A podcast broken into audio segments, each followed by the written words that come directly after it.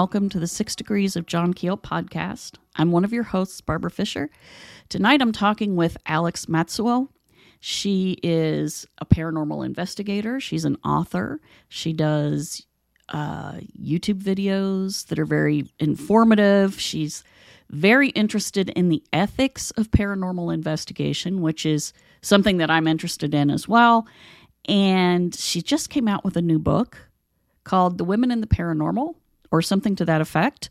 Um, and she sold out of it at a uh, event this week. So let's let's talk about that because that's that's exciting. Hello, Alex. Hey, how are you? I'm good. I'm good. So you sold out. Yes. How many how many people were there for that book or did they hear about it at the event or you know how did they know about it or did they just walk up at the table see it and grab it that's a great question. So, I actually did do a pre order form. So, I knew that there were about five people who wanted the book. So, I was like, okay, five. Um, this was my first year at Troy Taylor's Haunted America conference. So, I didn't really know like how you know, big it was going to be. And he sent an email saying, hey, make sure you bring lots of stuff. We're expecting about 450 attendees. And uh, for me, I, I do track managing for Con Carolinas, and I do like the sci-fi geek um, geek fandom conventions around the area, around Virginia, mm-hmm. North Carolina. And those attending rates are usually about 1600. So I was like, okay, I sell an average of this many books, maybe 20 or 30 books, you know, throughout the weekend for that kind of attendee number. So I grossly miscalculated that Troy attracts readers. He attracts readers who are interested in paranormal research and um, who are very passionate about the subject. So I brought 25 copies of Women of the Paranormal with me, knowing that tw- you know five were already spoken for. Um, by the end of the day on Friday, I only had eight copies left. Wow. I was like, uh oh. uh oh. Um, well, and the other thing was during the opening ceremonies, Troy did bring up the book. He's like, "Oh yeah, Alex Matsuo is here, and they just came out with their new book, Women of the Paranormal," and so that drove a lot of attention to my table too. And um, yeah, by I would say one o'clock on Saturday, actually no, by noon on Saturday, I was completely sold out of the book. Um, wow. Yeah, it was. Uh, it, it was wild. I did not expect that. Um, and there were people who came and bought who bought the book who were just asking me like, "Oh, what's this about?" Um, and as soon as I told them, they were like, "Okay, how much is it?" And I was like, "Oh, yeah, it's this much. It's 20." And um, they're they're just like, "Okay, here's they handed me a twenty dollar bill," and I'm like, "Oh." I didn't even have to do like my elevator pitch for the book. It was, or I would start it like, oh, it's about women who played an instrumental role in you know the paranormal research and investigation field as we know it today throughout history and they're like sold. So that's uh, amazing. it was really cool. Like that's probably the first time i've i, I haven't had to like try really hard to sell a book. Um, but it really just spoke volumes too of how this is i guess this is a book that people have been needing or wanting for quite some time. So it really yeah. it really addresses um, an interest that many people seem to have. Yeah, yeah. I mean, it is it is it is a unique book because there isn't you know nobody hundred years ago wrote it. You know, you, you sometimes get oh well that was covered but it's out of print and it needs to be updated so you know a new author comes along it hasn't really all of the information you got from like I don't know tons of sources. It, it's it's out there. The information exists, but nobody has put it together. Yeah. Until you did. So how how easy was it to find the information or how hard was it? And where did you find some information that you didn't expect? You know, uh, it's, it's kind of a mixed bag even some of the more famous women in the book trying to find information that maybe wasn't super well known was really difficult. Um, I guess the best example I can think of that would be uh, like Lorraine Warren and Rosemary Ellen Guiley and Linda Godfrey. You know, they're more they're more contemporary. They just passed away in the last couple years, but finding I was trying to find something a bit unique um, to go with the book um, besides what you would read like in their obituary or what would the traditional um, biography be because I wanted to at least find a way to frame their story in, in, context of their role as women in the paranormal field. Mm-hmm. And um, luckily, with Rosemary Ellen Guiley, I had some wonderful sources. Uh, her husband was more than happy to chat. John Zaffis also chatted with me. Um, Lisa Crick, uh, Kevin Paul. Uh, they gave me some wonderful insight about Rosemary that maybe not a lot of people knew about. Um, Mm-hmm. I only met Rosemary once. Um, I, I regret that there wasn't there weren't more encounters. Um, Lorraine Warren was actually one of my harder chapters because uh, I really had to go into newspapers, newspapers back in the 60s, 70s, and 80s to really see like, okay, what, why? We know that that the Warrens were were they they did make an impact regardless of how people feel about them. They did make an impact. And I went and I wanted to go back to the origins of like why did they why were they so impactful and I found some really interesting things about Lorraine um, in the newspaper articles that I think not a lot of people really have thought about, um, and that's her role as a woman in a in a male female duo who really made themselves known for a certain subject, and how Lorraine was treated by the press as a woman versus how Ed was treated as a man. So, and that's something that a lot of people don't talk about. I don't think anyone talks about it. Um, now, when it came to some of the other women in the book, um, really what I started doing was I started reading um, at uh, Society for Psychical Research. I started reading their proceedings uh, Mm-hmm. journals, publications. And essentially, what I did was I just looked for the female names in the table of contents. That's how I started. And then I just went from there. Or I would start with uh, Eleanor Sidgwick, was actually a major starting point for me because she did work with other women in SPR. So it kind of turned into this branching tree of that name looks interesting. I should look up and see what what she's up to. Oh, okay, she actually did something pretty amazing here at SPR. Um, and yeah, really, I was just I, I just I hit Google, I hit you know SPR.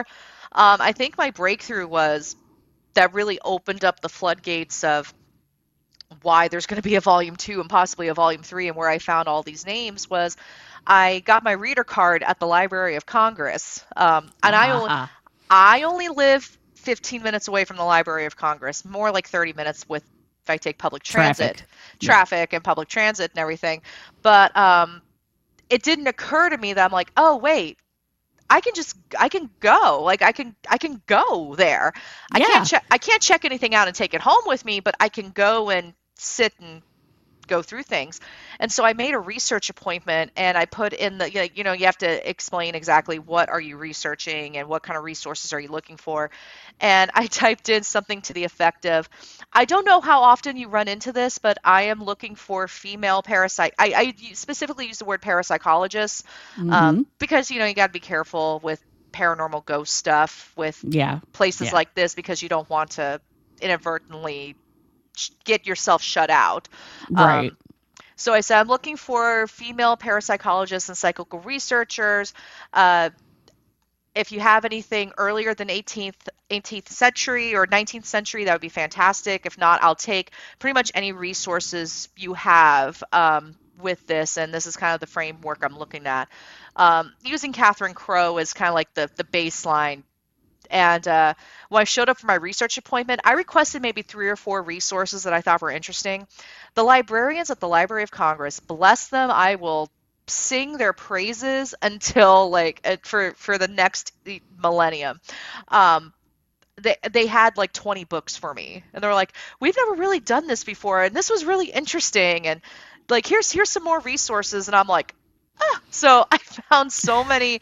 They gave me like a lot of like out of print encyclopedias that had um, different experiments, parapsychology experiments, psychical research, and they basically, you know, did tabs on like, hey, look at this page, this page, this page, and it was that's that's why now I have 50 women waiting in the wings for That's you know future amazing. volumes.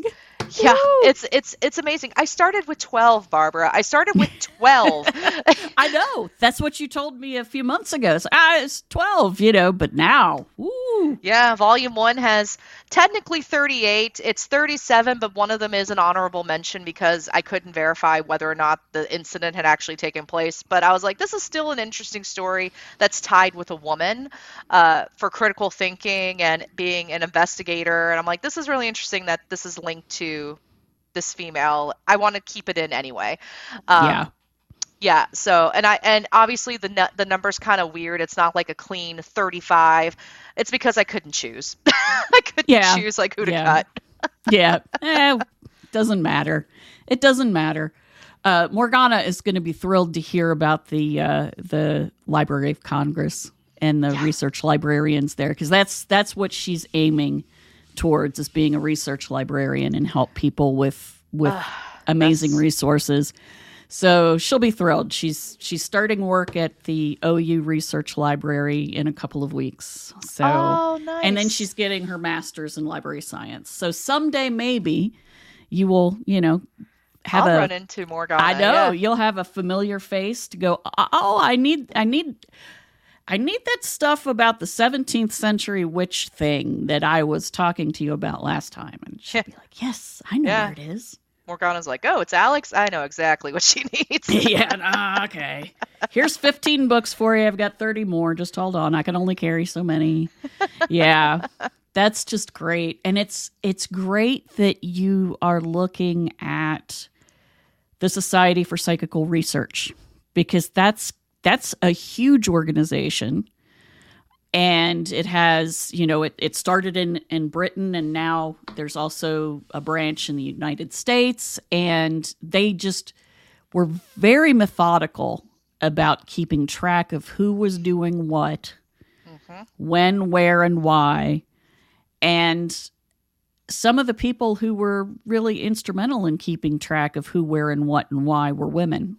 Hmm and keeping all of that straight. Like Eleanor Sidgwick is I I think of her as just as important as any of the men, if not more important than some of the men. Yeah, um, especially after Edmund Gurney took his own life. I mean, the the rest of them, Henry, um, Frederick, Myers, uh, they were they were inconsolable and they were not able to continue with their duties with SPR for quite a significant amount of time because you know they were mourning. It makes sense. Um, but Eleanor really she even even without the tragedy she carried SPR um, and I will that's that's the hill I will die on. Um, Yeah. she truly carried SPR um, she's the one she was the one keeping track of the books um, data logging um, the business side of it making sure the bills were paid and still making significant contributions to the proceedings, uh, proceedings publication, meetings, um, critical thinking. Like she didn't say much. She was an introvert. She did not say much. She didn't speak unless she was asked to speak, like publicly. Um, but man, when she spoke, when she did speak, she commanded a room. Absolutely commanded a room. Like if she said a word, like the room would stop and you listen. So that that just tells you just how much she was admired, respected. Um, but yeah, I mean, she is she was she was incredible, and um, it breaks my heart though sometimes that she was referred to as Mrs. Henry Sidgwick for a lot of the beginnings of it. But then I noticed as time progressed, she did kind of get her own autonomy there, and it was you know Mhm. Eleanor Sidgwick. Um, eventually, but it that was another thing that made research very hard sometimes. It was the Mrs. husband's name, and I'm like, Yeah. Yeah. yeah, the the old style of of not even giving the woman's first name. hmm You know, That- it's interesting. In Lorraine Warren's father's biography, she's Mrs. Warren Miney, which is Ed's legal name, by the way, just to say. But I, I was like, wow, even in her own father's obituary, she did not have her own name. like, Yeah. yeah. a lot of that has to do with uh, newspaper style, newspaper style manuals, and I remember, let's see, I went into journalism in the 80s and they had just started changing over from, you know, Mrs. Man's name, man's last name, maybe man's second last name, mm-hmm. you know, and, and maybe, you know, a designation like the third, but mm-hmm. never her own name. You know, yep. it's like you you wouldn't have to put all that mess in the back if you just gave her name. It's ridiculous.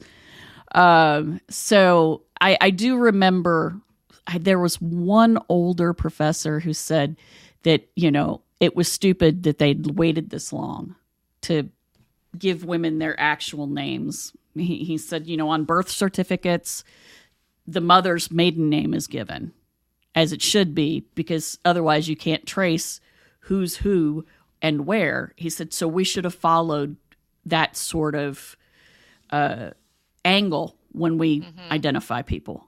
But no, yep. we, we couldn't because that was not how things were done. Oh my goodness. so it was a terrible, terrible time. Um, who was your favorite to find out about? Oh my goodness. You know, it had to be Radclyffe Hall and Una Troubridge. That was amazing. That's a that's a beautiful story. Yeah. That one, uh, you know, I had I was familiar with Radclyffe's name. Um, I read The Well of Loneliness in college uh, when I was exploring my own sense of identity and who I was, and um, so I recognized the name, but because it was like 15-ish years ago, I was like, mm, Radclyffe Hall, okay. But the name that stood out to me was Una troubridge I'm like, that's definitely a woman's name. And then I'm reading, I'm reading the um, I'm reading the investigation that they did in proceedings of SPR with Gladys Osborne Leonard, and I was like, oh, this is really interesting. And then, of course, I go to Google and I see Radclyffe's picture, and I'm like, holy cow, it's a woman. Oh, wait, no, it's a man. Okay, there's a whole thing about Radclyffe's Hall, uh, Radclyffe Hall's uh, identity, gender identity, and I'm like, okay so how do i then i'm like well how do i address this too um, mm-hmm. i stuck i stuck with the conventional like like how Radclyffe was addressed when when um, when she was alive. Um, she did go by she her pronouns. Um, she identified as a man trapped in a woman's body, but you know dressed dressed as dressed as a man. Um, sometimes wore skirts. Um, there's a whole i mean gosh Radclyffe hall's story is just such a important piece of history of trans history that i think is worth exploring but um, so i put in a footnote in the chapter about why i use the she her pronouns because um, even una troubridge who wrote Radclyffe's autobiography um, used she her pronouns so mm-hmm. And pronouns weren't you know a huge big thing in the early 1900s anyway but had radclyffe been alive today things may be different but um, that that whole story was also very quite wild. Um, the whole reasoning why they got into um, psychical research, mainly it was spiritualism, was where that's where a lot of parapsychologists start off. By the way, is spirit back then mm-hmm. was spiritualism, um, mm-hmm. and of course the I don't know if I want to call it a love triangle, but I guess it was a love triangle. Yeah, it, um, it was. It was.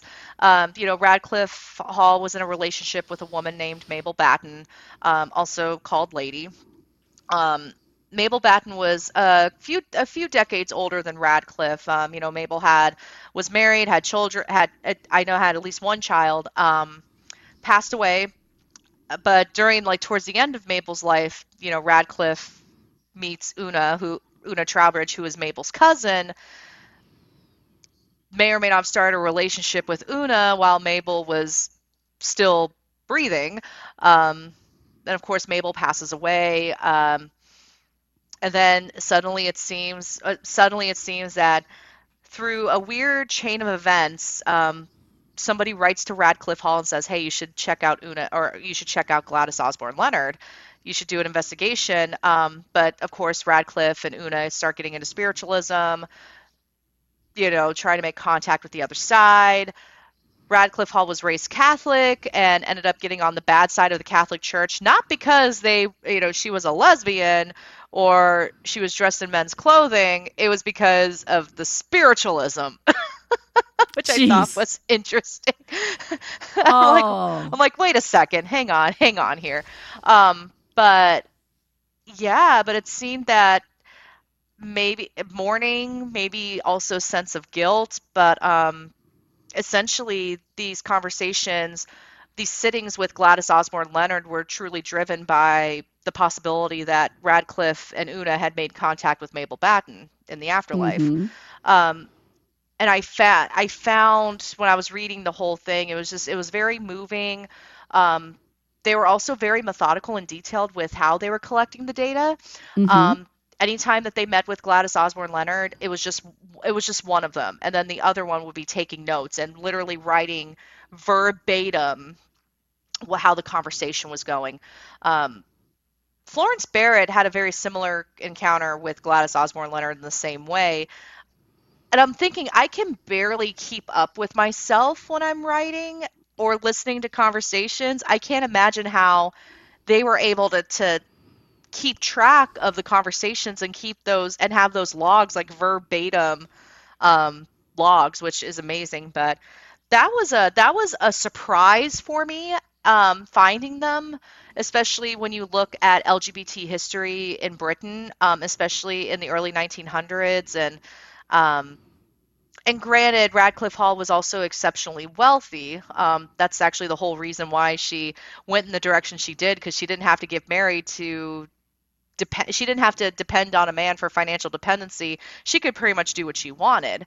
Um, but even so, you know that comes with its share of oppression. But it seemed that SPR became like this this whole thing. I mean, SPR has a lot of queer history that I discovered in this research um, that may or may not be inspiring another book. Um, but but Ed or not Edminger, it was Oliver Lodge. It was Oliver, Oliver Lodge who encouraged Radclyffe and Una to write this down and to present it to SPR. Um, Radclyffe and Una became council members of SPR and actually became one of their one of their like primary researchers, which I'm sitting here like I never knew this. I had no idea this was the case and um and when I've told other people about it, they're like, I had no idea. So it's one of those things where this was a it was a delightful discovery. That's why I've, uh, anytime anyone asks me what my favorites were, it's it's Radclyffe Hall and Una Troubridge. It was just it, it was a delightful discovery. Yeah. Yeah. I I've always had it in the back of my head that um, people who are liminal in society, who are, you know, either uh, marginalized by society itself or they just don't fit in with society's expectations. So they sort of hang out at the edges. Well, paranormal activity also hangs out at the edges. You know, it's it's also liminal and I've always felt like there was there was a connection there that that you had a a fertile field where liminal people meet liminal, you know, spiritual activity. Mm-hmm. And and it it just seems to blossom and create all sorts of energy. And spiritualism is very very interesting. People I I don't know if people today don't realize how big of a a, a deal spiritualism was in the 19th century. Um, it wasn't just, you know, quote unquote flaky people. You know, it, they there were a lot of very well respected uh, spiritualists who, you know, worked with the public and and did all sorts of useful useful um, grief counseling. I would say. Yeah. I think. Um, and and that's that's fascinating. But they it, that wasn't all that they did. Um, they also were, you know, speaking out about societal problems, and there was a lot of overlap with the suffragette movement, with the women's right move, rights movement when it wasn't just about voting rights, but also about, you know, women's bodily autonomy, women's financial autonomy, you know, all of that. There's there's this big overlap with that. There's a big overlap with abolitionists in the United States, uh, and it's it's almost as if if we if we believe that we have the freedom to speak to the dead and the dead counsel us, then we should also all humans should be free basically was mm-hmm. kind of the feeling. How many spiritualists do you have in that book? And how many of them also spoke on other topics besides spiritualism and, and the paranormal? Oh that's a great question. Yeah i would say to combine the two that spiritualists and speaking out i'd say probably about five or 6 mm-hmm. but one of them that really stands out to me is Asa, Asa White Sprague um, who really you know we could go into a whole thing of like gender studies with um, with with this but uh, she really used her she was one of the most famous spiritualists um, in America at the time, um, and she really used her platform to speak on the abolitionist movement, speaking in support of women's rights, but it was through spirit. It wasn't technically her voice speaking out, it was the spirit speaking out. Um, but yeah, like you mentioned, this was a very common thing, and it seems like spiritualism became like this. Uh, what's this? What's the word I'm looking for? Became this uh, like modality for civil rights mm-hmm. that gave women a voice, so to speak. Um, although I did find it interesting, and you and, and you edited the book, so I mean you, you saw this a few times. But you know there would be one of the spiritualists, the women who would write a book, but then it's like, oh no, it wasn't them who wrote the book. They shouldn't get credit. It was the spirit that wrote the book. And I'm like, well, okay. it's just like okay. I'm sure she at least read it and edited it a little bit, so the spirit, you know, doesn't get all the credit. I'm sorry, no. Right, right, right. So it's like one of those things where I don't know, I still I found that interesting that, you know, even when one of these you know spiritualists would do something amazing like write a book it was oh you know not still discounting their efforts mm-hmm. at the end and i'm like well if this is not a testament to 19th and 20th century uh late you know women that's i don't know what else what is yeah yeah exactly and uh what I've what I really found interesting, and and yes, I did I did edit the book, um, so I I got to see some of these, you know, women coming along in the story, and it was a lot of fun uh, because I hadn't heard of all of them, and uh, there were some surprises in there for me as well. Uh, one of my favorite women to talk about, not because I agree with with her ideas, but because as I've said for years, she has her finger in every paranormal pie that exists in the 21st century. And I mean that. I mean, you know, UFOs and and even cryptozoology. There's there's bits and pieces of her philosophy in there, and that's uh, Helena Blavatsky.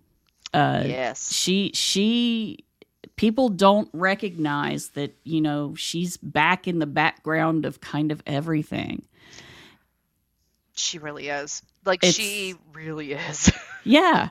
It's it's kind of amazing. The uh, ne- modern neo-paganism modern witchcraft ghost hunting ghost theory uh fairy sightings fairy theory uh, like I said, UFOs, the ideas about the Space Brothers and uh, UFO contactees, a lot of that just goes right back to theosophy.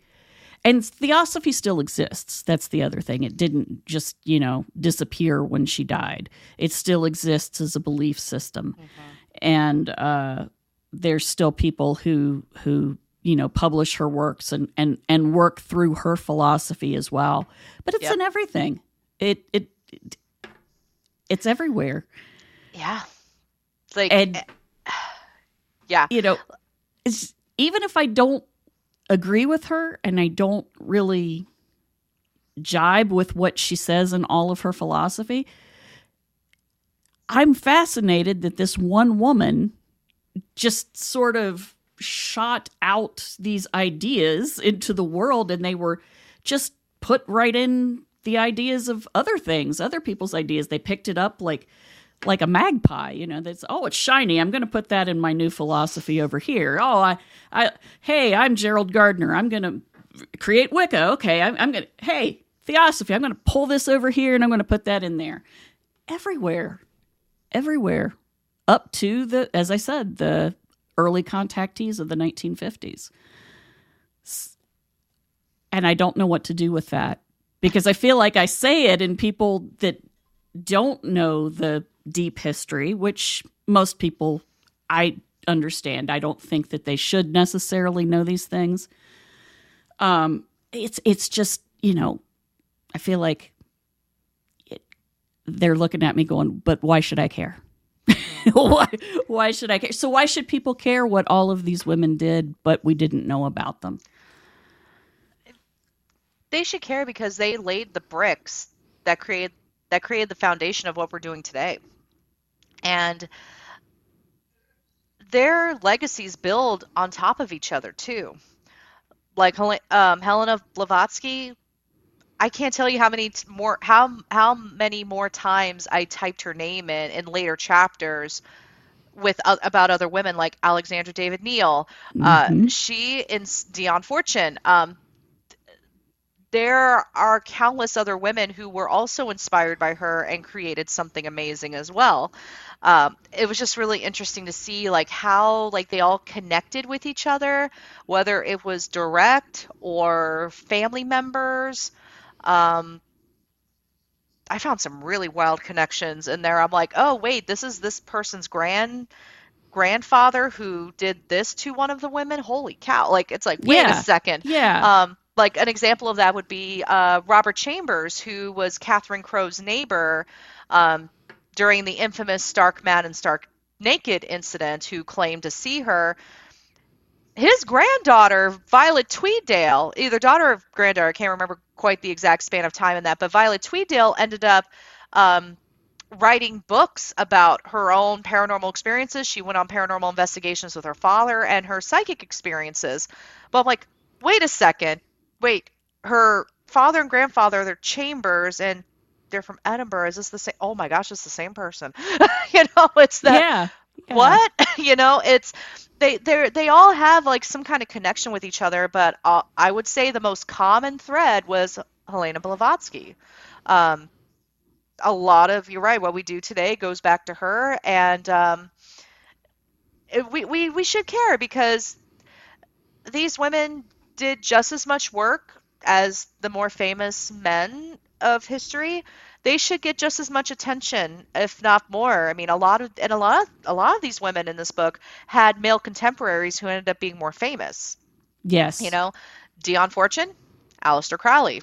Yep. Ada Goodrich Freer, Harry Price, Catherine Crowe, Charles Dickens. You know, yep. there's yep. there's so many women who had these male contemporaries who ended up becoming more famous and it wasn't a one-off. I mean, people say, well, Harry Price had Borley Rectory. It was actually Tim Preissel who said this. Harry Price had Borley Rectory. Ada Goodrich Freer had Ballechin House. And when you look it up, it's like, oh, dang. She was pretty much kind of doing the same thing as Harry Price, but we don't know that name very well. Right. If you're in the if you're deep in the psychical research and parapsychology circle, you probably know that name. But typical paranormal investigator wouldn't be able to name her, but they can name Harry Price. Yeah. Yeah.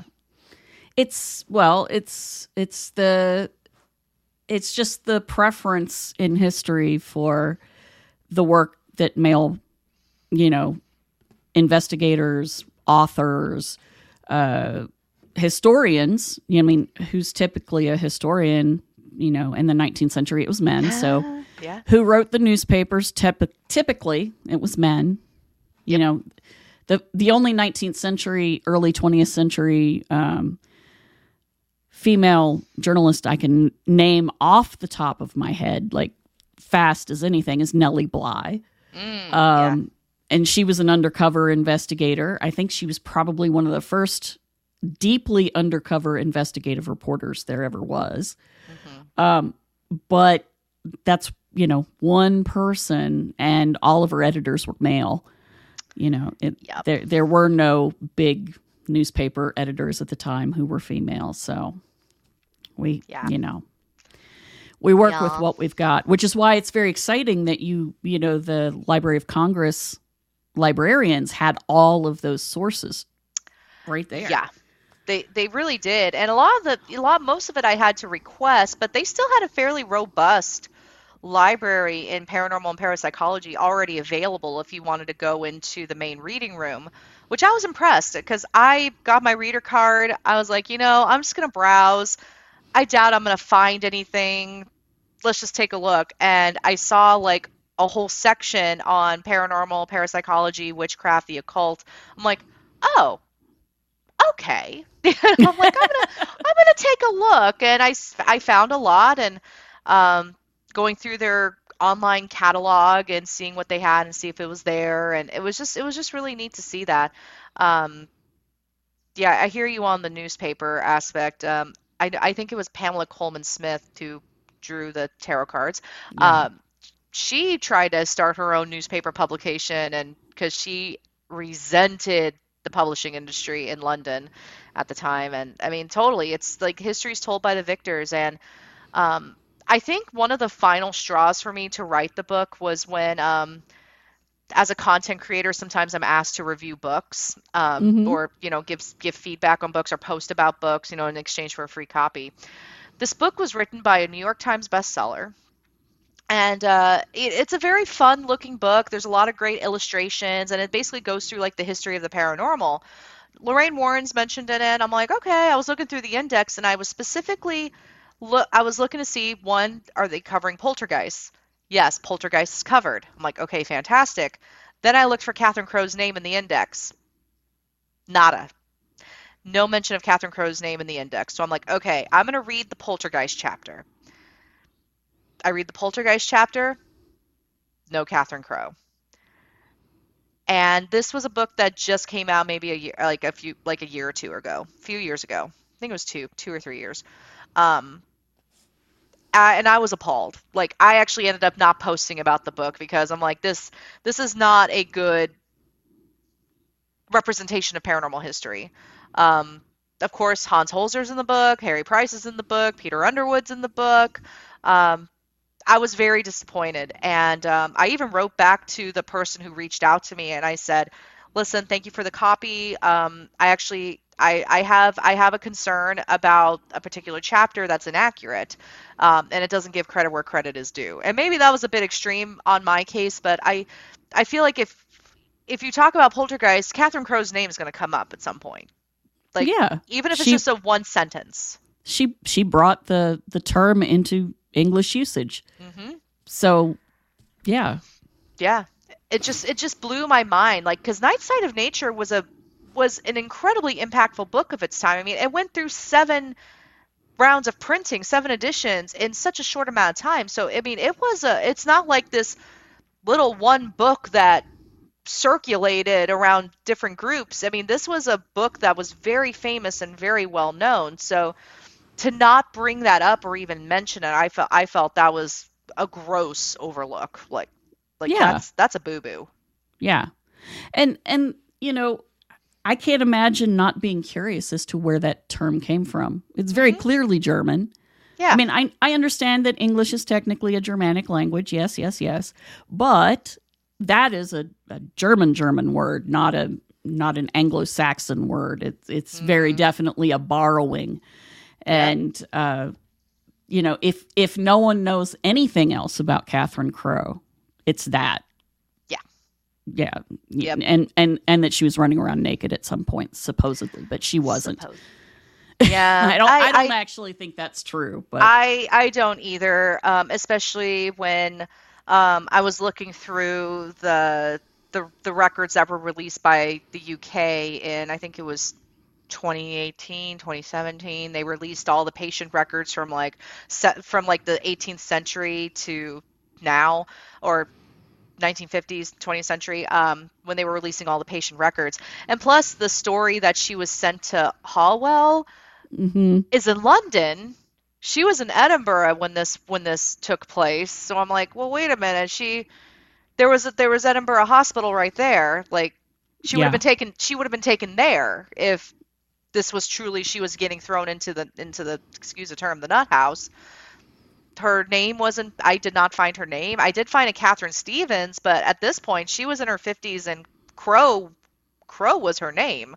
Yeah. Um, and plus the dates didn't quite line up. So, um, so I was like, well, this doesn't seem to check out at at all. So, you know, but that's just an example of unfortunately, I hate I hate to use the word the patriarchy because it makes me sound like people are like social justice warrior feminist, but it truly is a it was a patriarchal society um, and Dick Charles Dickens, who really lives up to his last name, um, yeah. who really lives up to his last name with the letters and I mean that was a that was a crime of passion on his part. That's going to like like today that'd be like going to Twitter and then reaching out to like the National Enquirer and then reaching Yeah. out to all of these publications like, "Oh, did you hear?" Um to the point where then it makes it to the New York Times as legit news. Yeah. Um Yeah. like that's a lot of effort to put into to discredit somebody like that so i don't know if this was like a spurned like lover like rejected person or and i understand the mesmerists and the spiritualists were mortal enemies of the time but still that's a lot of effort to put in yeah. like it's it's a lot of effort now even in digital media it would have been even more effort back then with pen and paper yeah. so yeah. He wasn't yeah. even typing it. He was he was yeah. I wonder how many times he wrote stark mad and stark naked. kind of wonder because he used because he used that line in almost every letter. Like, Yeah. seems like Catherine Crowe has gone stark mad and stark naked. Like that was his opening line in almost every one of those letters. Um, and I have to give a shout out to the University of Kent. Um, they have uh, the all the letters in the collections related to Catherine Crowe, and um, they uh, even uh, so in case anyone's curious and wants to see the collection and you're not in kent um, they do remote appointments that you can see the collection and everything um, and they have a really great twitter or uh, instagram account where they post everything too but i have to give a shout out to the university of kent um, to that re- to the research group there because they also sent me a photo of her grave of catherine crowe's grave Oh, excellent. um, and where she's buried and everything. And I'm like, oh, this is amazing. Um, but yeah, but when I was looking at these letters from Dickens, I was like, wow, that's that's that's a pa- that's a crime of passion right there. That's that's that's emotional damage right there. Like, Yeah. that's that that's something deeper than just mesmerists versus spiritualists. Like that, Yeah. there's something deeper happening there. as many as many of those letters as he wrote, Mm-hmm. you'd think he'd get bored. I don't know. I mean, it's classic trolling. I mean, back it's Yeah. classic trolling, and um, it's like, dude, you could have been writing another book. Yeah, I know, right? You could've get paid for that too, right? right, right. You're not getting So- paid for this. Yeah, so that whole thing doesn't necessarily make me mad anymore, but it's one of those things I look at and um and I had quite a conversation with the researchers at University of Kent too, with the whole like, hey, do you actually think she was, you know, sent she was put in into an institution? And they're like, well, eh. you know, they they don't quite answer affirmative yes or no because there is a certain narrative about Catherine Crowe that still very much dominates academia and the research field, which is unfortunate. Um, Yeah. So I can understand why I didn't get a direct answer about that because it's like, hey, I'm writing a book and you know they've Yeah. had they wanted to be careful, but um, yeah, it's very because I because I asked them point blank. I said, do you have any proof or records that she was institutionalized? Um, because if she was, and I wanted to mention in the book of like, hey, yeah, this actually did come up or this may this actually did happen but i couldn't really get a direct answer about that and of course then you know i looked through the records and i couldn't find catherine Crowe. so um and scotland and scotland and um britain and you know britain are still they're not it's not like having to go through two different countries technically it's not like i'm trying to correlate records between england and france it's scotland Right. and england are still you know pretty pretty intertwined in terms Yeah. of records and such so yeah That doesn't excuse it. In other words, that's not Yeah. why you didn't find it. Yeah. nope it doesn't Yeah, that's that's one of the really exciting uh, episodes and and and the colorful stories that are in this book, but there's just so many, and some of it you you get a sense of well, this is history that's no longer hidden. We've found this. There's still mysterious bits and pieces as you go along. Mm-hmm. Um, it, it's and it's fascinating.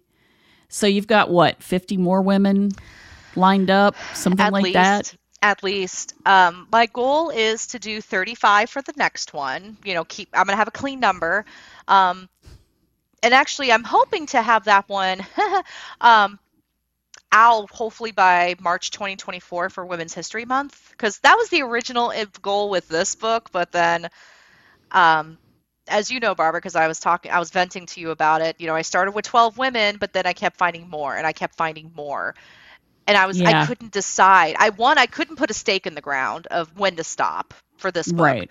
and I and um I couldn't decide who to use. So that that that ended up being a very huge speed bump for me. Um, mm-hmm. It was very much a okay. I'm definitely not going to have this done by March because it's no longer 12 women. It's going to be 38 women, and this is a lot. I mean, granted, some of the women, let's like some of their chapters are only two pages long because that's all I could find.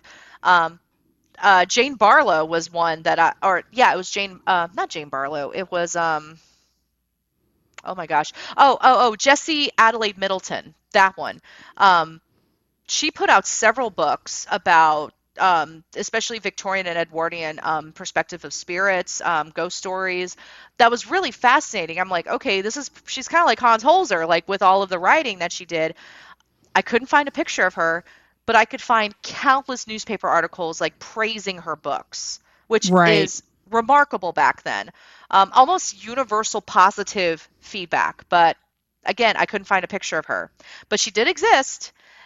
But and I only know I can I only know just a little bit about her, but I'm like she definitely should still have a place in this book because this is pretty remarkable. Um, so so yeah, so it just it, it became really difficult, but yeah, so this so volume two, I'm putting a stake in the ground, 35. I'm pretty sure as I'm doing more research, I'm going to find probably a few more for volume three, um, and then hopefully hopefully depending because i'm not going to find I'm not going to say like I'm going to do every woman that's ever existed in paranormal history. I, I, maybe, maybe this could be like my annual little side project, but um, I would like to. I would like to combine it all into one like power tome. Um, mm-hmm. Amy Bennett used that word like power tome. I'm like, you know, and combine all three into one huge book, and you know, and then just keep kind of keep going, and you know, like I said, maybe this will be my little side project project that I put out annually. Of hey, these are cool women I found in history. Um, and, then the main criteria of the book is the woman has to be passed you know has to be passed because their stories are technically done um, right so and sadly you know i'll probably have some more contemporary women i'll be adding to future volumes it's not it's in, i mean volume one has linda godfrey rosemary ellen guiley and lorraine warren very recent um, you know as these other women who are alive today um, as they you know pass on they'll be added to the book as well. Um, some of them won't be joyous additions. Uh, you know my my mentor sadly is getting towards the end of her life fighting um, terminal brain cancer. Um, i told her about the book and what what i'm doing with it and i was like do you want me to add you to volume one and she's like no no wait until wait until i'm done uh, wait until i've passed and um, and I actually got a chance to I got I interviewed her for the book. So she'll be Oh, that's excellent. Yeah, I interviewed her, so I, I need to write her chapter up and I need to get it written pretty quickly. Um so that she can read it and be like yes or no. Um so she'll probably be one of the few that gets to contribute to her own chapter. Um I'm hoping it's gonna be a later volume, but right now it may be volume two, sadly. Oh, that's yeah. sad. Yeah. But, but it's also excellent that you're going to get to let her look at it, mm-hmm. read it, you know, and and comment on it. Yep. And she made a very tremendous impact on paranormal research in Canada, um, especially with implementing forensics in paranormal research and investigation. Um, that a lot of more higher profile people have kind of taken and ran with it and not given her credit for. Um, so this will be this this is basically my way of like giving her that credit and saying, hey, this she was actually the one doing this before these other people were. So, you know, um, and that, and that, and and that brings up an interesting point. It's like what these women went through in the past. It's still happening today. It's absolutely still happening today. So it's some of these women's legacies are still getting buried. Um, I mean, Sarah Wilson Estep, that's one that you know, a lot of people don't realize she's the one who brought over the EVP classification right. to America. A lot of people don't know that. Um, so even the more contemporary women are still fighting to, not even fighting, but you know, they're still their their contributions are still getting buried. It it it's such a shame. I, I okay, so I just don't understand why it has to continue. You know, mm-hmm. we know better, so let's do better. Why do we still have this? Uh, I don't know. It shouldn't be that way, but I I agree. Um, and I'm I am excited though that the book is getting the attention of some paranormal TV producers. Mm-hmm. I'm hoping maybe it could be. I don't necessarily have to be involved with it, because I say in the conclusion, I'm like, hey, take this information, go do something with it. That's kind of like my call to action at the end of the book. Spoiler alert. Um, but if this inspires like a documentary about some, you know, paranormal women of history, I will be so excited about that. That would be um, wonderful. Um, yeah. Um, and I think the attention that this book is getting, um, like um, Andy Sohr, who designed the cover, he was like, Alex, I think this is going to be like a big thing for you. And I'm like, really? Really? I'm not sure. Because, I mean, you know this. Women have been fighting for a seat at the table for so long, um, especially with the lack of representation in paranormal media in the entertainment industry. I'm like, really? Is it? Is it? But I've been really excited about how. Um, how how excited people are about the book. Um, and I and I'll be honest, I also wrote it out of a need of I want all of the information in one place. Right. Um, like I didn't want to keep going. I mean, there because there have been some amazing researchers who've already started getting the ball rolling. Um, you know, Amanda Woomer, Allison Jornlin, like they've done some really amazing things to get the ball rolling. But I was still finding myself like having to scour like multiple places of the internet and i'm a researcher so i mean i'm like okay i'm happy to do that but someone else who may not be a researcher or they're just curious, they're they may not put in that effort to find you know all these mm-hmm. women. So, um, and I and I was literally browsing um, my local library and I saw that there was a lot of anthologies on like women of history and and I'm like, you know, we don't have this for women of the paranormal. Hmm. We should. We Maybe should. We should.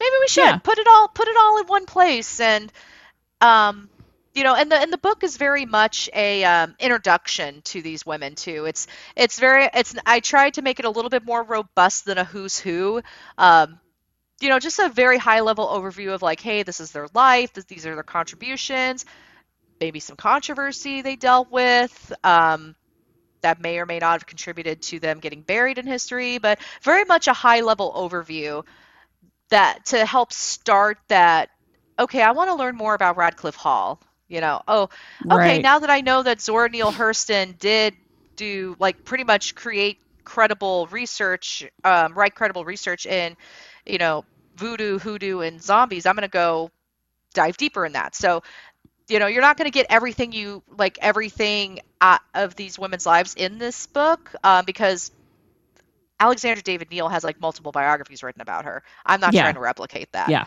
It's very much introduction, hey, here's this cool woman you should check out. Right. But it's all in one volume so yep. that everybody can, you know, go to that volume. Oh, I, I want to know about famous women in the paranormal world. Oh, well, there it is in one volume. You don't have to scramble around. It's like, because if you ask someone, and, you know, I don't ask Allison. That's not fair. Allison Jornlin and Amanda Woomer, you can't ask them because they already know a bunch of them, right? But if you just ask an average person mm-hmm. who maybe watches ghost hunter shows or something, or listens to a podcast now and then, hmm Who are they going to mention? Lorraine Warren. That's I mean, I'm sitting mean- here going, maybe the Fox sisters? No, probably not. Probably not. no. Um, yeah, no. Um, because even even Rosemary Ellen Guiley isn't well known outside of the paranormal circle, which breaks my heart. By the way. Oh, she Um, was amazing. She was such a good writer. right, And right. And she she she was encyclopedic in Mhm. her writing. I mean, she wasn't just well, there are vampires, and then there's there's here's a vampire story from here and a vampire story from here, and that's it. No, that thing is thick. Yeah. And it's not stuff she made up. That's stuff that she went out and found and wrote about, and wrote about elegantly as well. Mm-hmm. Yeah. Um, I think when I was talking to her husband Joe, I, I was asking him, I said, okay, so what's the actual book? What's the final book count here of how many she wrote? Because I know her obituary says 65, and he he thought for a minute, and he's like, you know, I think it might have been closer to 85. And I'm like, Wow. that's incredible. Um, what I think what really drove me to finish the book and my passion about it was I was talking to John Zaffis about Rosemary because they were very close. Um, Rosemary was fighting to break the glass ceiling for women in paranormal entertainment for so long. I mean, she was consulting on these shows, but she didn't. She never had that place in front of the camera.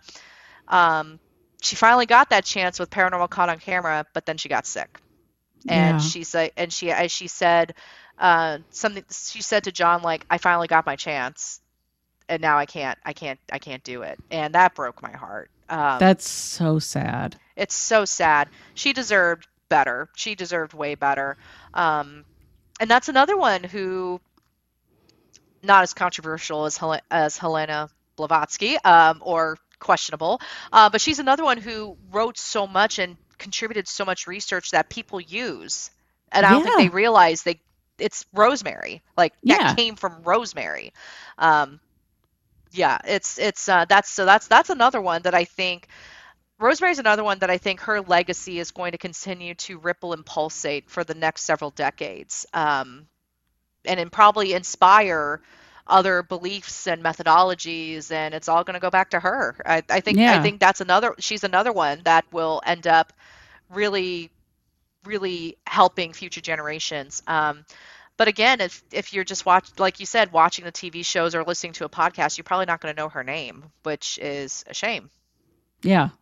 I mean, I know her name because I used to have a metaphysical bookstore. So, you know, Oh, I probably I had a whole section on her. I kept I kept a lot of her books on the shelves. So, Mhm. yeah, and so are you going to do any uh, UFO ladies?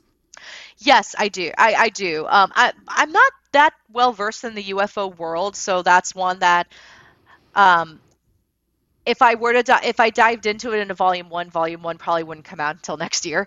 No, I, I I agree with that. That's definitely true. yeah, that is true. the closest I got who orbited around it was Mary Hyre. That was like the Mhm. closest I got. You know, she did a little more than orbit around it, but um, yeah, I do have plans for uh, women in the UFO world. I also want to dive more into cryptozoology too. I mean, I had Linda Mhm. Godfrey, but I'm like, "Ah, I need a little. I, I, I want a little more diversity in that because then I then volume two I'm probably going to separate them into parts of like cryptozoology, um, you know, UFO, parapsychology, paranormal research, um, and I also want to include more international women if possible. Mhm. Um, Aiko Gibo, that's another delightful discovery. Oh, Um, I loved that chapter. I loved that chapter.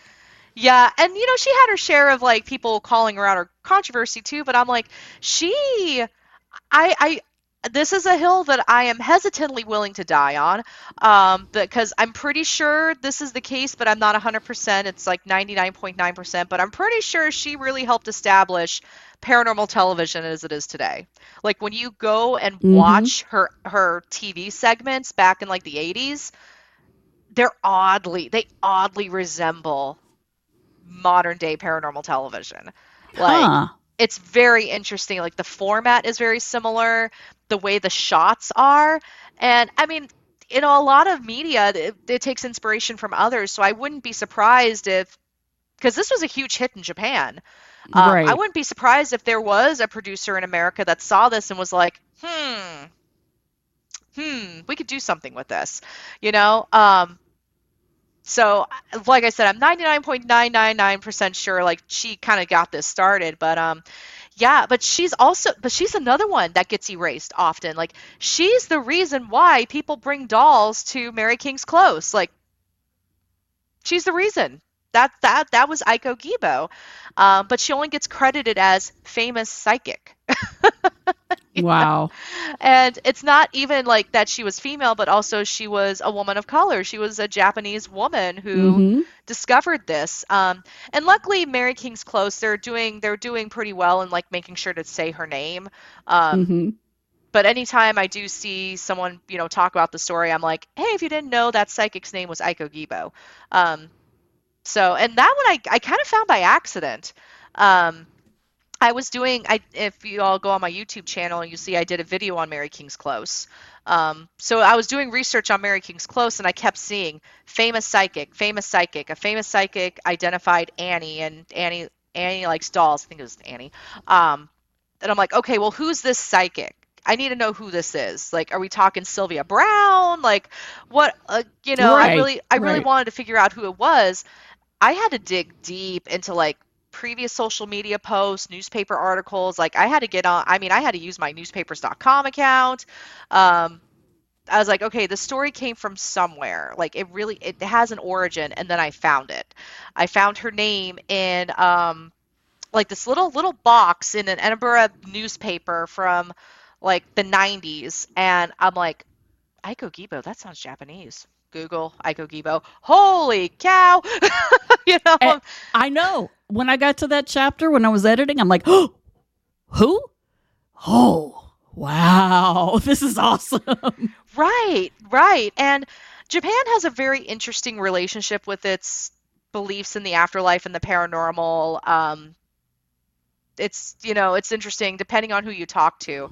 Um, and I'm a quarter Japanese, so I'm this is a vested I have a vested interest in this too, but it seems that you know, for Aiko Gibo to be such a famous psychic, I mean, she really helped like normalize beliefs in the paranormal and Japanese beliefs in the paranormal and the afterlife. Um, still quite terrifying. Like I, Aiko's um, book is since is since out of print, so I, I had to like order from a used bookstore for like thirty bucks. But I was like, uh, you know, it's worth it. It's it's fine. Right. Yeah. Um, it's it's fine. Uh, you know, it's one of those things like you put you invest. You have to do that sometimes. And I remember like getting chills reading her book, um, like just getting really creeped out about it. Um, but also the fact that she is probably one of the earliest people to really advocate, hey, treat the spirits with respect. You know, treat them like human beings. And I'm like, huh, okay. You know, it's just like I got I got a woman here in the 90s saying like, "Hey, we should be doing this," and I found myself agreeing with her a lot. Um, but yeah, it's she she did a lot for you know the the perception of the paranormal in Japan. Like quite she did quite a bit with that. Um, I mean, she had a segment on daytime and evening television. Like it's Yeah. like okay, Aiko Gibo's at this she is at this location and let's let's let's let's take a look and see what she did. Um, yeah, so I mean, this wasn't just like doing the Montel Williams thing. She was like on actual Japanese news programming doing this. So that's that's, pretty incredible. That's really impressive. yeah. Really impressive.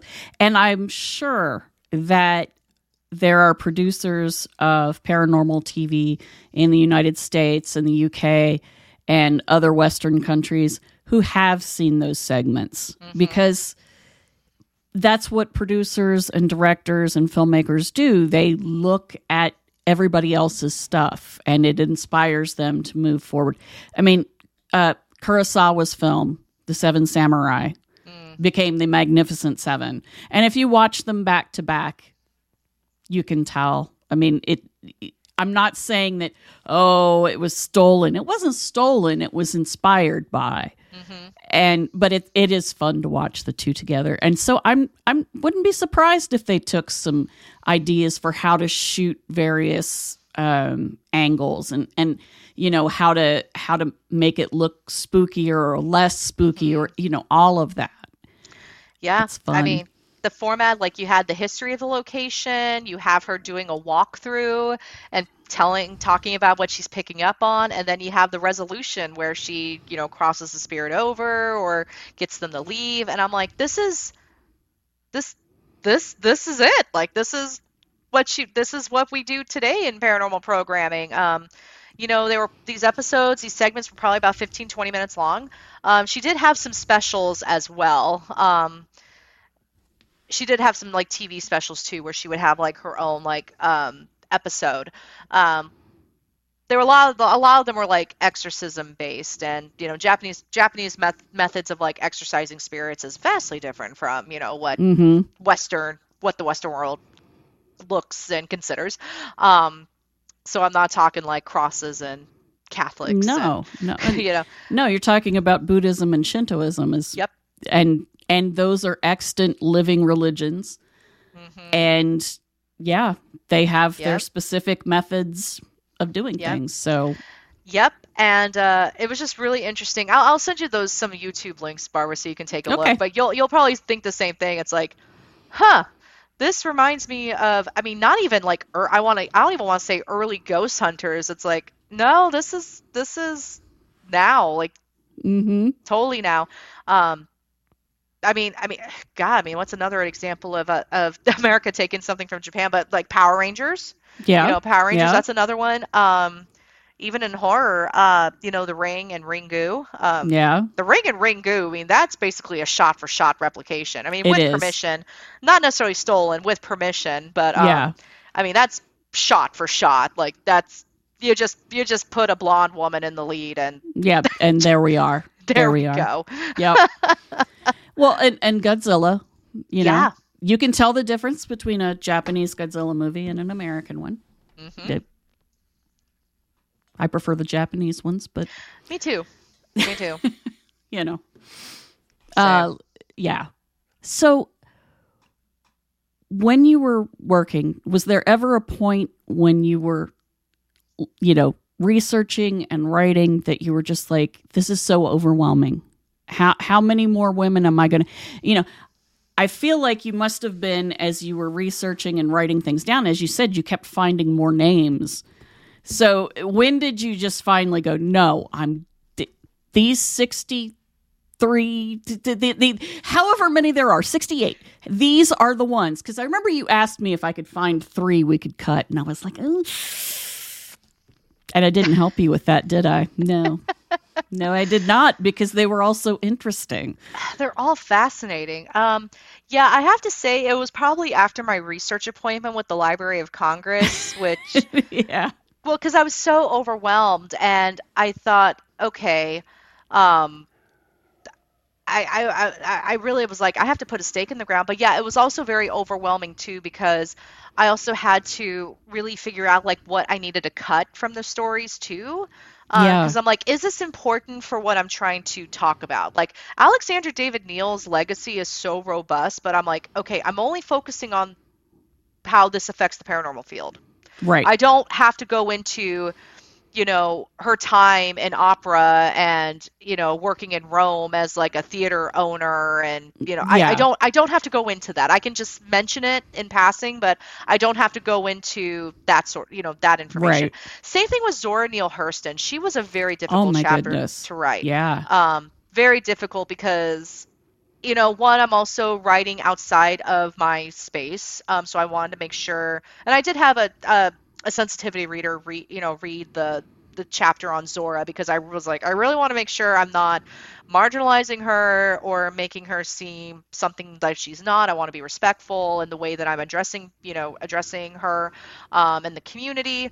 Um, but she was also very difficult because to write because she did so much and she was also a controversial figure herself in a sense because she was a very proud black woman Mm-hmm. very proud and she ruffled feathers and i i feel like you know man we probably would have been friends um there Yeah. was a, Yeah. there was a few here there i was like yeah we would be friends and there was a few i'm like i don't know if we would have gotten along um, yeah. Yeah. i don't know if i would have gotten along with Ada Goodrich Freer i'll just be honest um, yeah.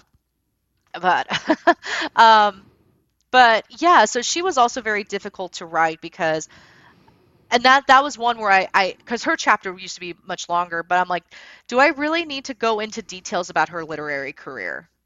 No, because the important thing is tell my horse and mules and men. Like Right. that's that's that's the meat right there. Um, Rosemary Ellen Guiley, her chapter was ten thousand words originally. Yeah. That's a book.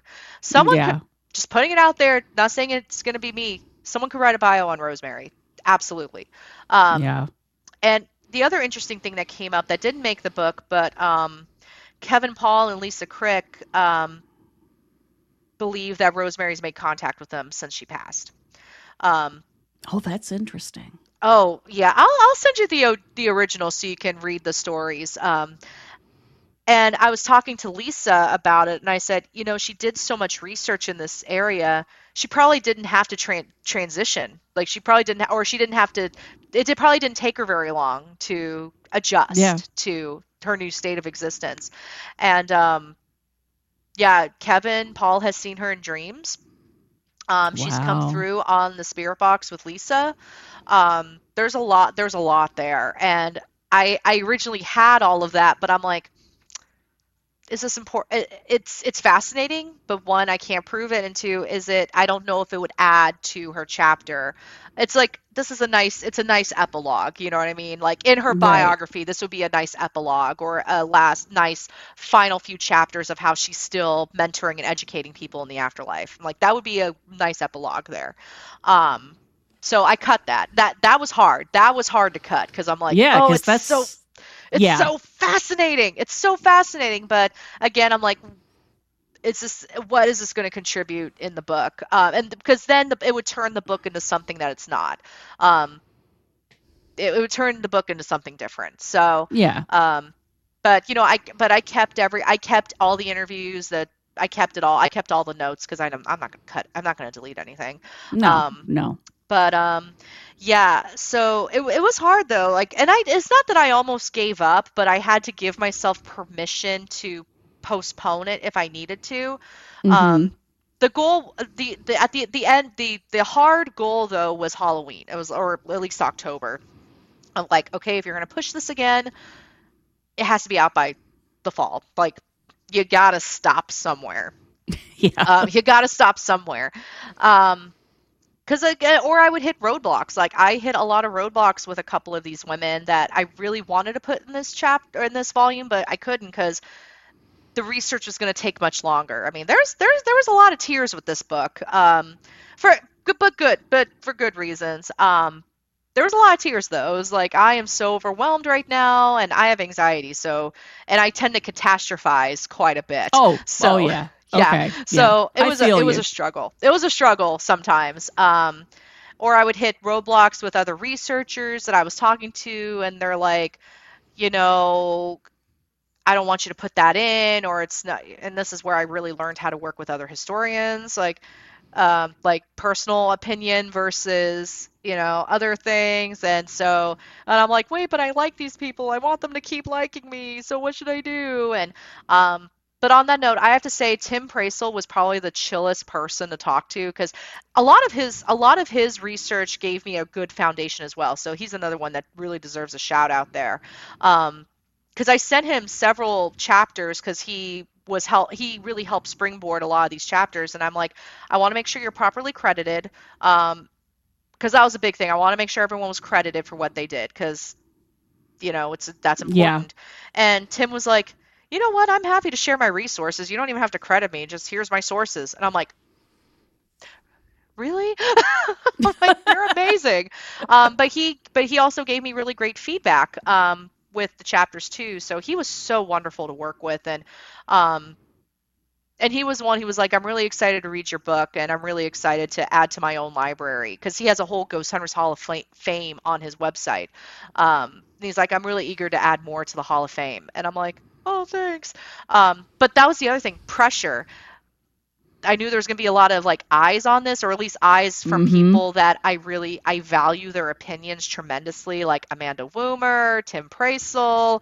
Um, I know S- some SPR members were eyeing this because they were like, well, because I was using a lot of their sources and research. Right. Same thing with ASIP. Um, with the Rosina Despard uh, chapter, Christian Romer was a bit one of my main sources, and I sent him the chapter too because I'm like, hey, this is a lot of your research here.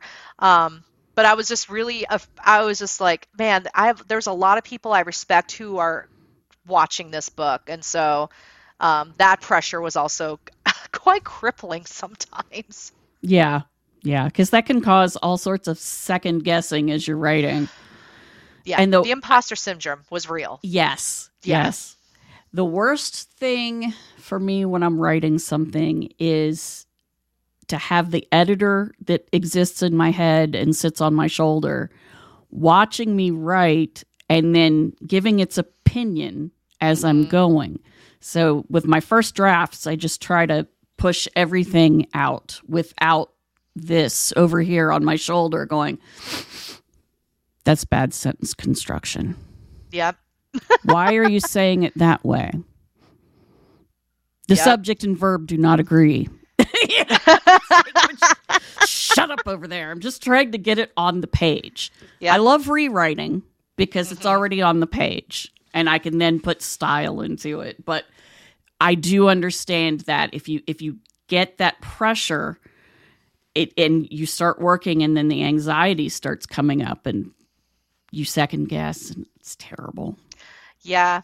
Yeah, it it is. And um and there was a couple researchers who reached out to me saying like, "Hey, would you mind sending your notes?" Or you know, "Hey, I'm I'm looking into this person, this woman," um, and I'm like, "Yeah, I'm, I mean, I'm totally fine sharing my notes too. Just, I mean, I took a page out of Tim Prasil's book. It's like, yeah, here you go." Um, and then I would see their write up on the same woman, and I'm like, oh, they did it better than I did. Crap. you know? like they wrote that way better than I did. Um, so that that contributed to the imposter syndrome too because i was like ah man. You know? Yeah. Um, yeah so i was like ah man they, they spun gold out of what i sent them. You know? Yeah yeah i understand that. That's and that's that's hard. Yeah it is and at the end of the day again i had to go back and give myself permission to say like you know it is what it is. You got you have it written. It's you know to your eyes it seems okay. So we'll just you know let's just get it. Let's just keep it keep it going. Um, and you know volume two can always be better. You know can be an improvement. Mm-hmm. The lessons learned, and then I can always the beauty of self-publishing. I can go back and fix things too if I need to. I can I do a second edition. I and can, if you ever put it into one big volume, you can rewrite mm-hmm. as you go. Yeah. You know. Yep. Yep. So that's so that's the other. So it's very much um, where I work. We we have this philosophy of one way door decisions and two way door decisions. Um, and I'm like, okay, this this book does have two way door opportunities. So right. Yeah. Right. So you know. Explain that for the for the listeners. What a one way door and a two way door. Yeah, so a one-way door means once you go through that door, you can't get you can't turn back, you can't get out. Right. right. Um, and locks a two-way behind do- you. It locks behind you exactly. And a two-way door means that the door opens in both directions. So if you go through that door and realize you need to go back and change something, you can go back. You can go back out that door. Um, right. It stays open, so you can go back right. and forth as you need. Um, and that's been a that's that's been a big driver in my decision making in my life since I started working for this company. So um, I'm like, is this a one way door decision or a two way door decision? You know, it's a it's a good way to look at things. Yep, it helps. It helps the anxiety a little bit. Um, a little bit. it helps. Yeah, the struggle is real with anxiety. Pretty much everyone in my family has it. So yeah. Yep. It's yep. fun yeah, at least we don't all go off at the same time. You know, there's always at least one or two of us who can. It's okay. It's okay. Calm. Breathe. Breathe. Use your mm-hmm. skills. Do the things. Yes. Yep. Yep. I had many event sessions with um, Amanda Woomer and uh, Michelle Hamilton. Um, and Michelle has her master's in history, so whenever I was like encountering some sort of block, I was like, I need help. What do you think? You know, like, right. I'm like, I'm having a really hard time with this. Um, yeah. So, and Amanda Woomer was a great sounding board too when um, I would run into some issues, especially if those blockers were due to the patriarchy. Um, I was like, Yeah. dang it, I got another roadblock. Um, but the the chapter on Helen Peters Nosworthy, that was kind of almost a team effort a bit because Amanda was also covering Helen in Feminine Macabre Volume 5. Mhm. Um, in every volume, she features a, a woman of paranormal history. And um, so it was Amanda Woomer and also Robert Murch, who was the one who found Helen. Um, so it was kind of this like, this woman, after she got married, she dropped off the radar. The most I could find really about like that even mentions her name is her husband checking into the Denver hotel like every other week because he was a salesman. Um, so so that so I would say so when Amanda found something she'd be like, "Hey, have you seen this?" And if I found something, I would send it to her. So it kind of turned into like this odd email chain of like, "Hey, I found this. Hey, this might be something. Hey, I got a Yeah. hint here." Um, I used Ancestry a lot with this book, by the way. Yeah, used- ancestry.com is way more useful than you think it is. It's it th- that helped me fill in a lot of blanks, especially about Helen Peters Nosworthy, who was the woman who named the Ouija board, which Right. also has subtly, I think, a feminist nod in there to. Um, anyway, that's a whole other story for another time. But um, the the Ouija board may have some really strong feminist roots. That's a subtle nod. But anyway, Nice. um, oh yeah, it's pretty cool. Um, yeah, so Ancestry helped fill in a lot of those blanks. Ancestry helped me a lot with Lorraine Warren's chapter too. Um, and this is on Ed's headstone, so I don't feel bad mentioning it, but you know, he was born as Warren Edward Miney. hmm And because initially I couldn't find much on Lorraine Warren, but that's because Lorraine Warren was Ed and Lorraine Warren, that was pretty much their stage name. Um, right. which I mean I get my my my real name has four is four names and it's ridiculous so I, t- I totally understand it um, and from a publicity standpoint Ed Warren sounds way spookier than Warren Miney um, you know Yeah. it's, yeah. yeah it's better um, but once I figured that out because I had to if you ever run into roadblocks in genealogy look at the headstones. Because I'm like wait a second. Miney. Hmm. Type type type. Oh there we go. There she is. We there found her. she, there she is. Um so I was able to really dive into Lorraine's story quite a bit in, in, a, in another in a different way of like her family and everything. Um so but ancestry ancestry saved me a bunch of time and research and historical documents scanned in um yeah, that that was a great resource too. Newspapers.com, Ancestry.com, Library of Congress, Archive.org, Internet Archive. Yeah, That's a great Oh my one. gosh, that gave me so much access to so many different books. Um, Sarah Wilson at Estep, who I mentioned earlier, she did write a couple books on EVP.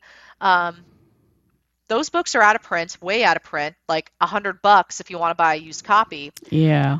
I found a copy on archive.org, but it was in French. But I also speak French, so I was like, yes.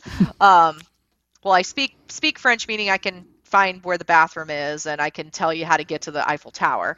Um, then I can carry on casual conversations, but I read it way. I, I can read it, like I can Right. read French, and I I understand it. Um, and then push comes to shove, if I was really stuck, I would use Google Translate, you know, and use the camera feature, and it would translate for me. Um, you got to be resourceful when it comes to stuff like that. Yeah, but Um, it's so much easier than it used to be. It's so much easier We have Google Translate. Yep, yep. Um, because I've been doing features on my social media about all these women too, and a lot of people were interested in Sarah Wilson Estep's book, and I'm like, if you got a hundred bucks, go for it. um, if not, then get your Google Translate ready, and you can you can read it in French on archive.org. Um, I was curious as to why the French copy made it to archive.org and not the English, but you know, um, you know, it, that's that's just because someone with the English copy hasn't scanned it in yet. Yeah, I was Um, about to say the the French copy got scanned. That's Yeah, that's exactly how it happened. that's that's how it happened. Um, but yeah, so there's there's there's a lot of avenues there with research and um, just yeah, the libra- librarians I talked to, the researchers at University of Kent, Ancestry. Um, I also had to rule some things out with Ancestry because you know some people like to make their own family trees and then they're just pulling photos from the internet and I'm like, wait, they're not related to them at all. Um, I did find some kin of Lorraine Warren who were very, you know, who were willing to share some stuff with me too that I was like, oh, this is cool. Um, that weren't like John Zaffis or or her grandson Chris McKinnell or Judy um, Spira. Uh, so it was, it was, it was interesting to just kind of learn more about Lorraine as a person, um, right? Rather than um, Etta Lorraine Warren. You know, it was it was interesting to learn more about her and um, and that was and that was also when I realized, you know, after Ed passed, you know, she really continued to do the work and she did get some of her own individual autonomy. But then when The Conjuring came out, it was back to Ed and Lorraine Warren. Yeah. So, which I was like, oh, that's interesting. That's actually a little interesting to to look at yeah. and consider. So, regardless of how you feel, uh, regardless of how you feel about her, you know, it's she still did something fairly significant in her yeah. in her career. Yeah, she did. She definitely did that. So, what is what is the thing you want people to take from the book? And what do you think the book is going to give when people read it? Mm-hmm. Um, I want people to walk away with knowing that paranormal history is female history, it's women's history. Um, these women have always been there. They either had seats at the table or they were building their own chairs or they built the table and chairs themselves. I was about to say, yeah, they built the table. They built they totally built the table and they built the chairs and then other people came and took took the table and took the chairs and but these women kept going. Um, so they these women have always been there. Their legacies, whether we know it or not, their legacies still permeate today, and we still carry on their legacies whether we realize it or not.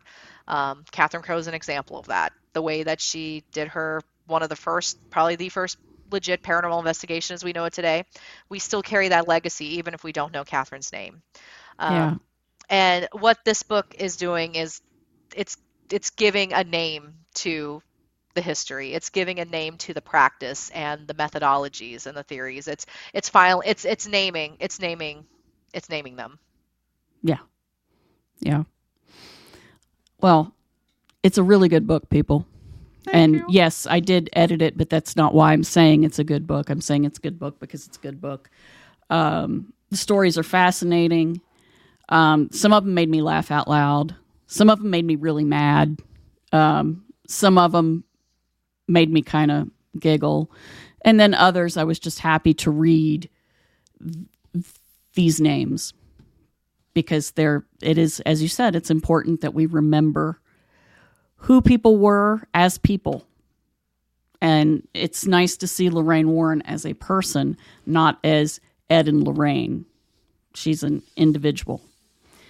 And, you know, that happened with Eleanor Sidgwick. It happened with Louise Rhine. Um, so it just it just happened. But it's nice that that we can look at them as individual people, all with significant contributions. Uh, and uh, it is available on Amazon. Yes. Yeah. Yep. Okay. In paperback and on Kindle. Okay. Good. And um, tell people where we can find you. I mean, I know where we can find you, but but tell everybody else too. yeah, you can find me at the spooky stuff one word on social media on TikTok, Twitter, Facebook, Instagram. Um, I am sharing um, brief summaries of the women in the book. Um, so if you want to get a little preview of who to expect, you can head over to my social media. I'm about five or six women in, so you know I still I still have a lot a lot to go. Um, but so far they've been very well received. People are like, "Oh, I didn't know this person this person did this." Um, so you can also find me on my website at alexmatsuo.com. Um, and yeah, the book's on Amazon and Kindle. toying with the idea of a hardcover because I've had a few people ask me about that, and I've never done like hardcover books before. So I'm like, well, maybe maybe this is a first. Um, but yeah, so I'm I'm pretty easy to find. Um, I I accept most Facebook friend requests if you know people that I know. Um, if you only have one mutual friend, then we you may need to send me a message saying, "Hey, I heard you on Six Degrees of John Keel. Uh, you know, would you know just give me a little opening line like that, and I'll I'll accept." Excellent, so. excellent. Well, thank you for coming, and thank yeah. you for uh, trusting me with your book, and thank you for talking about it. I really there's just so many i mean we could be here for three hours because i could start picking names and going and what about this one and that one and that one? Because there's just so many. Um but thank you and uh have a good evening. Yeah thanks for having me. Well that's all for this week's episode of the six degrees of john keel podcast if you have any questions or thoughts about the podcast or would like to come and talk about your experiences of the paranormal, you can contact us at 6djk67 at gmail.com. We promise to even answer you, and we are always happy to hear from you. Thank you.